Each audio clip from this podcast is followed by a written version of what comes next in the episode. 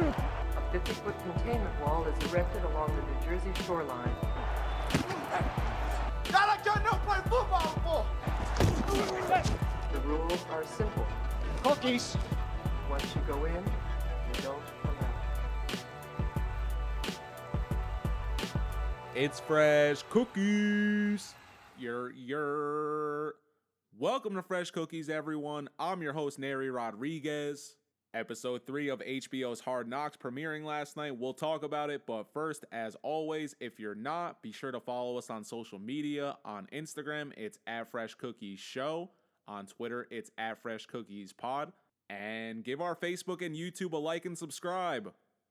Summer coming to a close, but that's all right. That means the N F L is starting soon. That's what we want. That's what we love. And getting into this sham of a relationship that is Hard Knocks L A, this entanglement, if you will. We will have much to look forward to and some stuff not to.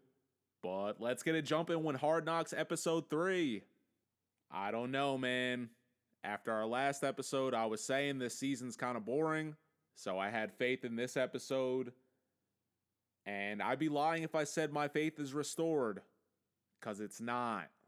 Not that there aren't good moments on this show. Because obviously you're getting a great insight and you're getting a look at all the behind-the-scenes shit that goes on into an N F L season, training camp, preseason, whatever. Um, I love the production value and everything that this show has to offer, getting the players mic'd up, giving you an experience like no other, but that don't mean shit. It's only fitting that this episode opened up with the Chargers wide receiver coach telling his players to put your face in the fan, because I feel like that's what I've been wanting to do all season watching this. And after some speculation from our last episode that this season might not be a hitter, it's looking more apparent. Just starting with this, I know I touched upon this in last episode. I'm sure I touched upon it in the premiere episode of the season of Hard Knocks. Aaron Donald, obviously one of the top defensive players in the league, if not the number one guy. This guy, I feel like, would fare so much better with a different coach. Like, obviously, no games being played so far, so I can't, like, there's not a lot to judge Sean McVay on other than past experiences. But just the vibe. Like, I know the team respects him, but it, but it's certain, but in certain points of the show this week, and not even just this week, you feel like the team just humors the guy, you know? Like, they respect him enough to not go over his head and, and kind of challenge what he's doing. But even with the short interactions he has with some of the players, you can tell that they're just not, not even bought in. They just, I guess it's just kind of hard taking, like, taking direction from a guy that, that young. And he's not super young. He's not in his twenties. You know, this isn't Little Big League, which I'd like to see how that would fare in the N F L. But getting away from my cinematic hopes and dreams, I feel like Donald could be with a better franchise. Like, imagine him with the Saints. You know, Sean Payton and Drew Brees there. I feel like he would kill it. Or maybe that Baltimore D-line. Or go up to New England. Patriots need some pass rushers, especially this season. Not that I feel like his talent's being wasted. Just want to see him in a sexier situation. I don't care how weird that sounds. So it was the first practice with pads, and even just saying that in the third episode sounds weird. But we got it, and it definitely helped the show a little bit. Just going back to the Chargers wide receiver coach, Phil McGagan, I think that's how you pronounce his name. Gogan, Gagan, it's all the same. Also loved his line, this game isn't played on Instagram. Just a real intense M F on Anthony Lynn's coaching staff. But his interaction was great. I thought he gave some good insight. You know, Lynn being a former running back that really had to scratch and claw his way onto the roster, being the head coach. Really preaching to these guys the, the fundamentals, just like every other coach. But especially the emphasis on blocking, that was... It's good stuff to hear. It's good football. And I've been leaning on the Chargers a little bit more in this season just because I'm more interested in their team. But we got some more Keenan Allen in this episode, finally. He's been kind of peeking in and out. So it was nice to see one of the best receivers in the league get some shine. And barring injury, dude, I, I think regardless if it's Tyrod Taylor or Justin Herbert, I think Allen's going off this year. And he's, like I said, barring injury, he looks healthy. He looks good. Mindset is good. And I think he's going to be one of the top fantasy players this year. I'd go as far as to say, mate, top five in the league easily this year. Possibly top three. An interesting component to that is now you won't have Chris Harris guarding him two games a year. He's over from Denver, so now he gets the luxury of covering him every day in practice. And that's not only going to make Allen better, but whoever's at quarterback, because Harris is a beast, won a Super Bowl, went to a second Super Bowl.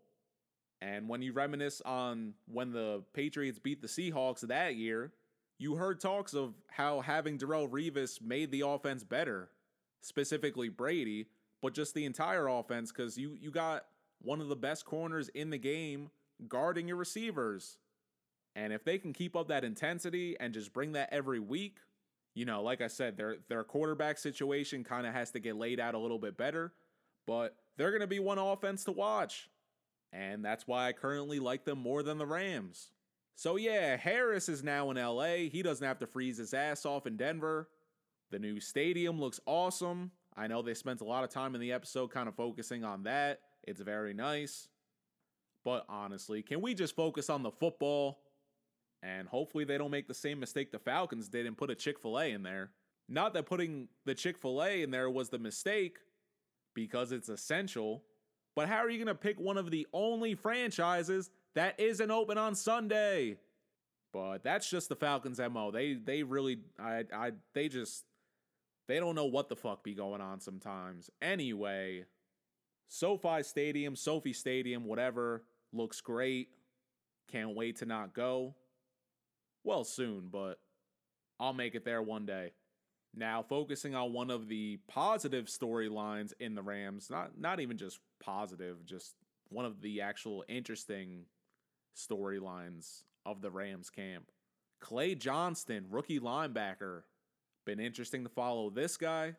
Great mindset, has a lot of love for the game, and he's definitely one of those players that's going to be hurt by no preseason games. However, in this episode, he's getting a little more shine for a different reason. Dude just buried the lead on his family being super tight with Brett Favre. Gets Brett Favre on the Skype call. What? Mister Favre himself. Father Time. Arguably the only Jets jersey I'd ever wear.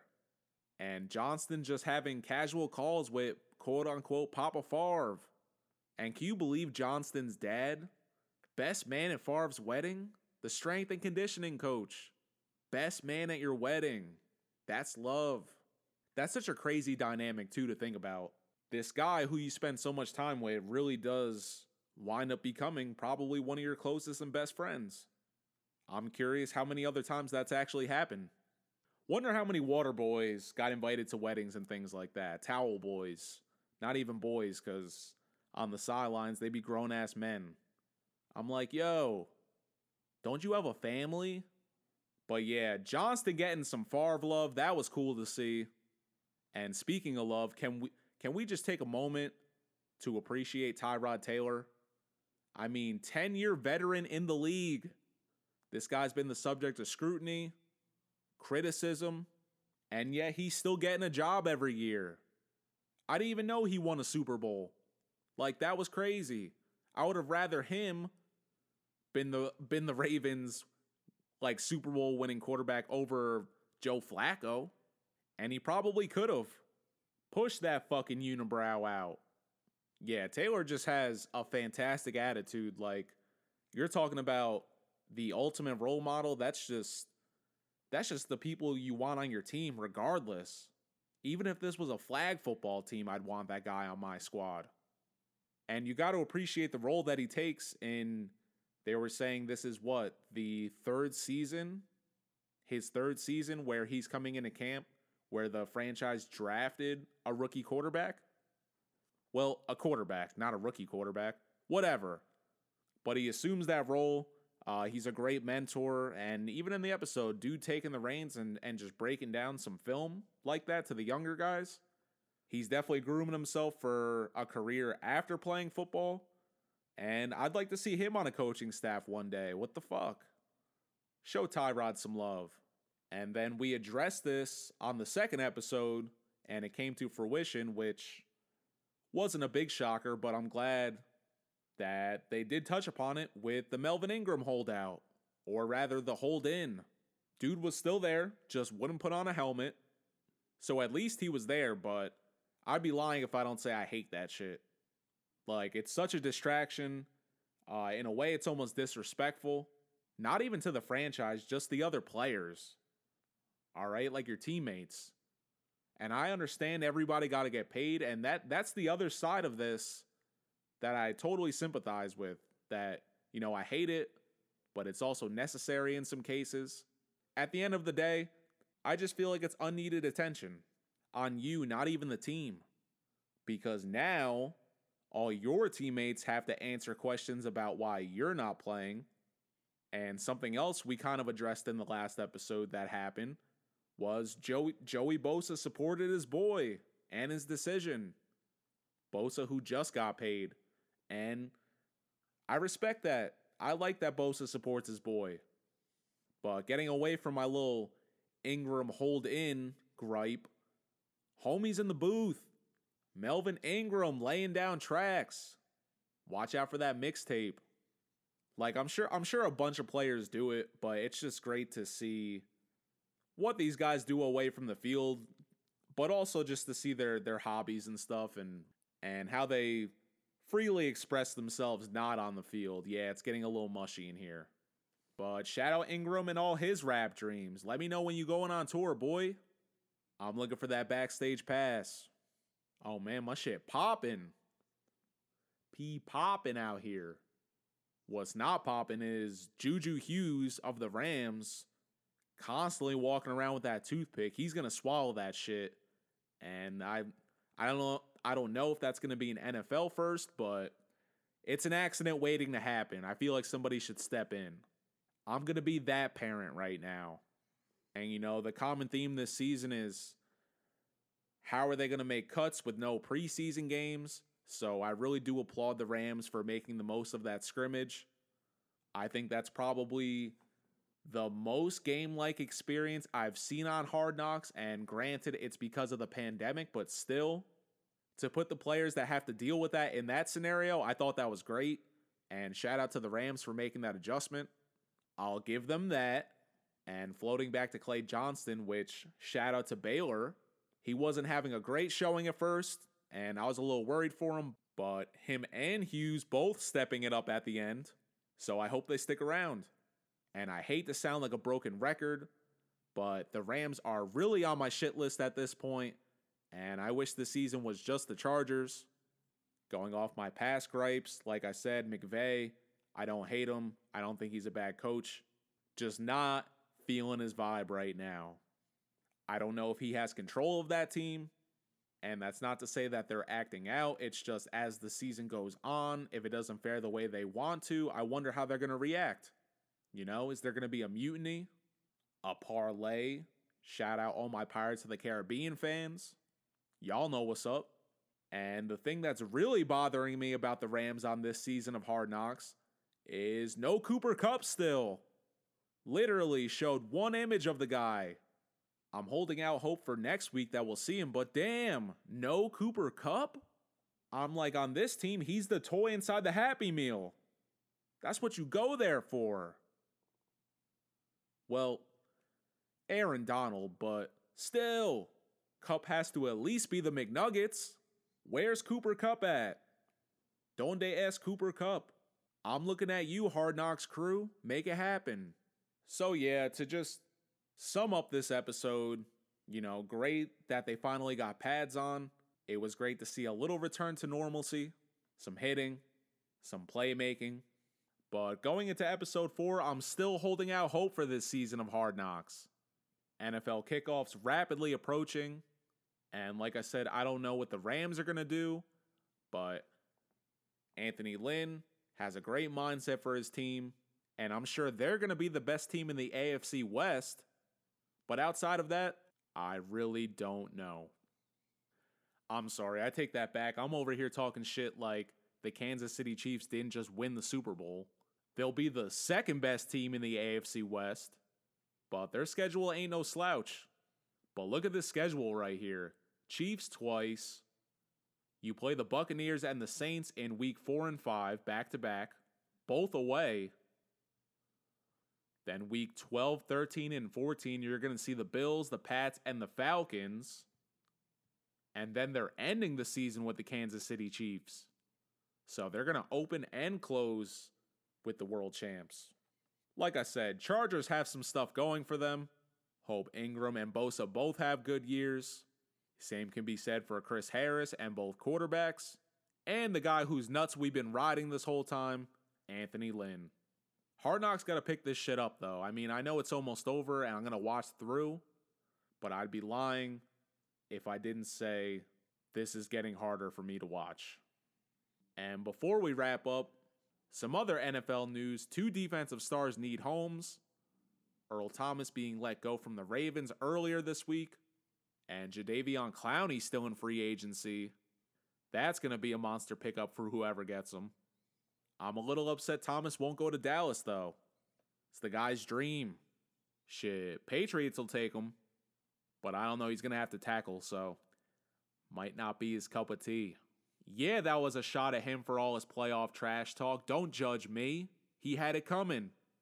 So yes, we'll hold out hope that next week's episode of Hard Knocks will be better.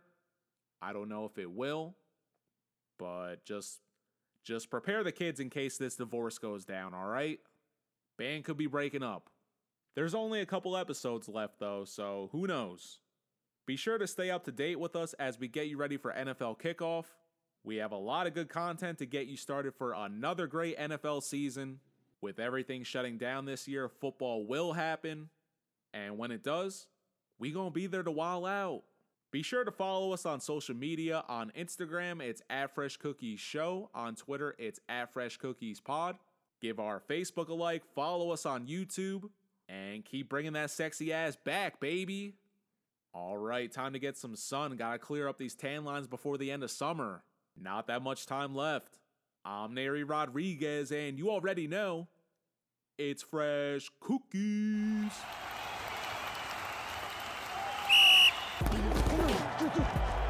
A fifty-foot containment wall is erected along the New Jersey shoreline. That I can't play football for! The rules are simple. Cookies! Once you go in, you don't come out. It's Fresh Cookies!